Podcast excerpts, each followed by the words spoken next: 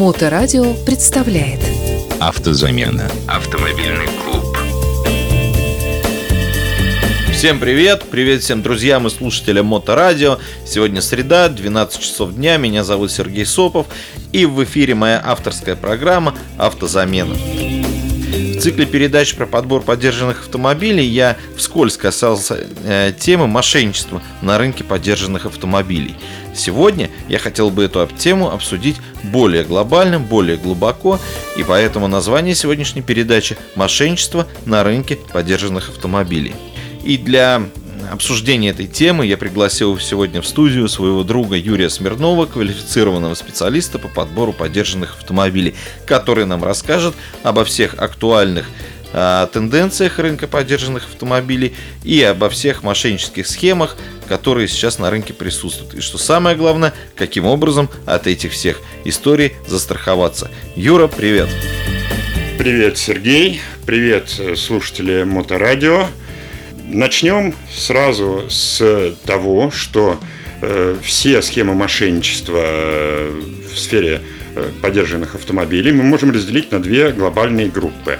Это мошенничество юридического характера и мошенничество технического характера. Начнем как раз с юридических аспектов этой деятельности. Не скрою, сейчас э, стало гораздо проще э, благодаря заботе нашего государства. Безопаснее, наверное, правильно сказать. Ну, безопаснее, да. У нас существуют инструменты для проверки э, юридической чистоты того или иного автомобиля которыми мы активно пользуемся, из которых мы можем почерпнуть много информации и сделать какие-то свои выводы.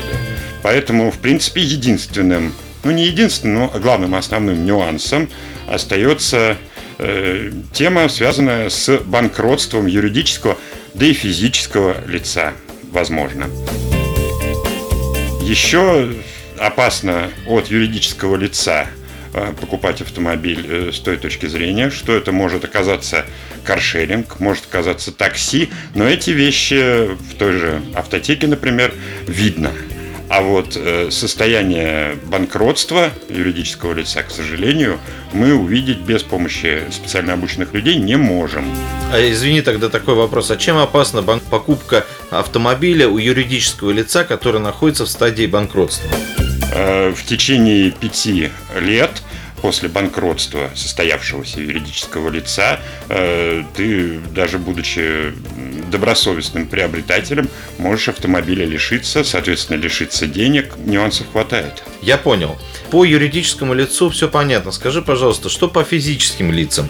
Штрафы, возможно ли банкротство физического лица? Что вообще, какие опасности э, можно ожидать от э, покупки автомобиля у физического лица?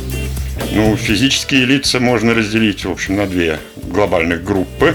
Это непосредственно владельцы транспорта и наши любимые с незапамятных времен перекупы. Э, ребята хитрые, ушлые, они найдут чего придумать. О какой из этих групп говорить э, в основном? В основном, я думаю, что стоит сделать упор на то, у кого покупать автомобиль, чтобы быть максимально защищенным от этих всех э, неприятностей как мы всегда об этом говорим, у владельца. Непосредственно у владельца, который вписан в ПТС, имя которого будет стоять в качестве продавца в договоре купли-продажи, не избегать э, тщательно пустых граф э, с подписями в тех же договорах, в том же ПТС. ПТС в идеале должен быть в оригинале, а не дубликат, потому что дубликат может быть выдан, например, взамен утерянного, дубликат может быть э, выдан взамен ПТС с закончившимися графами.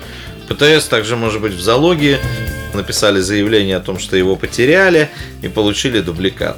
По юридическим аспектам, в общем, более-менее все понятно. Расскажи, пожалуйста, теперь техническое мошенничество. Что это такое, чего здесь опасаться, как от этого застраховаться и как избежать возможных проблем с техническим мошенничеством. Автозамена.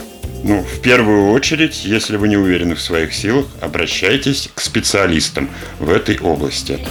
Начинать всегда надо с проверки юридической стороны вопроса, а потом уже можно расставить по некой лесенке технические вопросы. В первую очередь кузов, во вторую очередь систему безопасности, ну и в третью, можно считать ее даже второстепенной, ибо все чинится, двигатель, коробка, подвеска, все что угодно, редуктор, рулевое.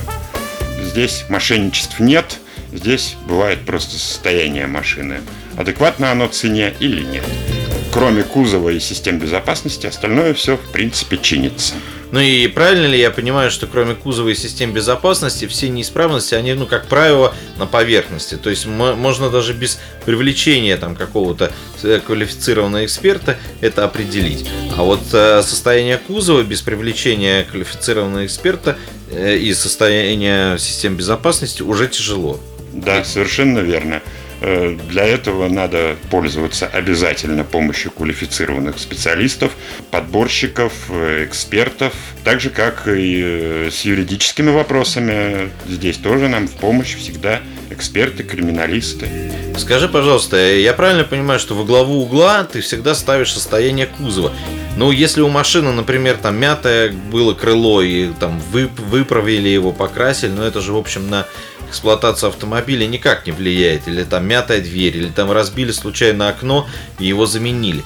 Что же такого опасного таится в состоянии кузова, если ты ставишь вот этот вопрос самым главным после юридических тонкостей? Ну, могут быть э, повреждения так называемые тотальные у автомобиля и отремонтированные хорошо отремонтировать, да в принципе отремонтировать э, повреждения силового каркаса кузова невозможно. Если у автомобиля ремонтировались или менялись лонжероны, пороги, боковины, крыша, это уже все. Мы не советуем категорически рассматривать такие автомобили к покупке даже при очень адекватной цене. То есть я правильно понимаю, что такой автомобиль это вопрос не эстетики, это вопрос просто безопасности эксплуатации. Да, совершенно верно. Безопасности эксплуатации, защиты жизни и здоровья водителя и пассажиров. Это всегда ставится в главу угла в нашей работе понятен твой месседж, скажем так. Я э, понимаю, что э, сейчас на самом деле рынок настолько переполнен предложениями, и чтобы не споткнуться о количестве этих предложений, ты предлагаешь пользоваться услугами подборщика, потому что это, в общем, в итоге получается дешевле, нежели чем потом остаться с, э, на один на один с теми проблемами, которые, ну, как бы, как неквалифицированно, не специалисту в этой области, ты можешь просто не увидеть при покупке автомобиля. Помощь э, подборщика в 90% случаев окупается торгом даже при приобретении автомобиля в автосалоне. Э, поверьте, они все готовы немножко двигаться, и вполне можно стоимость э, услуг эксперта окупить торгом от того же самого эксперта. Да, ну вот это вот уже интересный аспект. В общем, э, торг он компенсирует затраты на привлечение этого специалиста. Ну что ж, Юра, спасибо тебе большое за сегодняшний рассказ, за сегодняшний э, визит к нам. Спасибо слушателям, спасибо Сергею за то, что пригласил меня на это интервью. Я, в свою очередь, прощаюсь с вами. Удачи, счастья ровных дорог, никаких поломок и всего самого хорошего. На все вопросы, связанные с э, легковыми автомобилями, я с удовольствием отвечу вам в любой удобной для вас соцсети. И пока-пока. До новых встреч, всем добра. Автозамена. Автомобильный клуб.